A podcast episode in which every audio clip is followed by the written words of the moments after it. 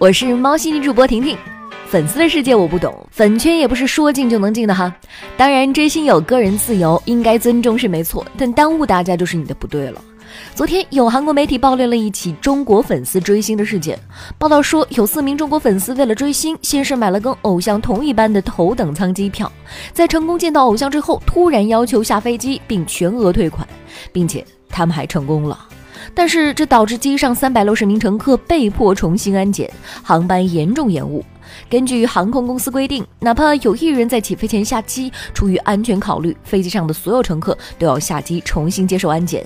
尽管空乘反复提醒，但这四人还是执意要求下飞机，这使得机上的三百多名乘客不得不全部下飞机重新接受安全检查，航班为此延误了一个多小时起飞。报道说，这四人获得了全额退票。四人当中有三名内地人，一名香港人，都是二十多岁。二十出头容易冲动，为爱豆疯狂，但是凡事要有个限度吧，你不能一追星脑就残吧。那么，什么才是追星的正确方式呢？今年五月，浙江大学第二附属医院眼科的胡江华就提供了一种追星的新姿势。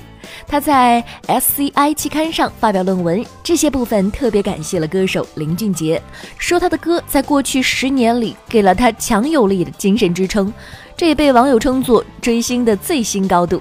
一般人很难达到，没关系，也有简单易学的。有网友为了看、为了追费德勒的比赛直播和新闻，还有追欧美圈的英语变好了，尤其听力。还有人说追星不想和家里人要钱，问了下奖学金多少，然后努力学习，拿了一等奖学金。这一年追星费用足够了。还有网友说，多年驼背习惯，因为喜欢杨洋，所以现在看到他就会下意识的挺直背。听听，这才是一个粉丝应有的态度，也是一个明星应该做的榜样。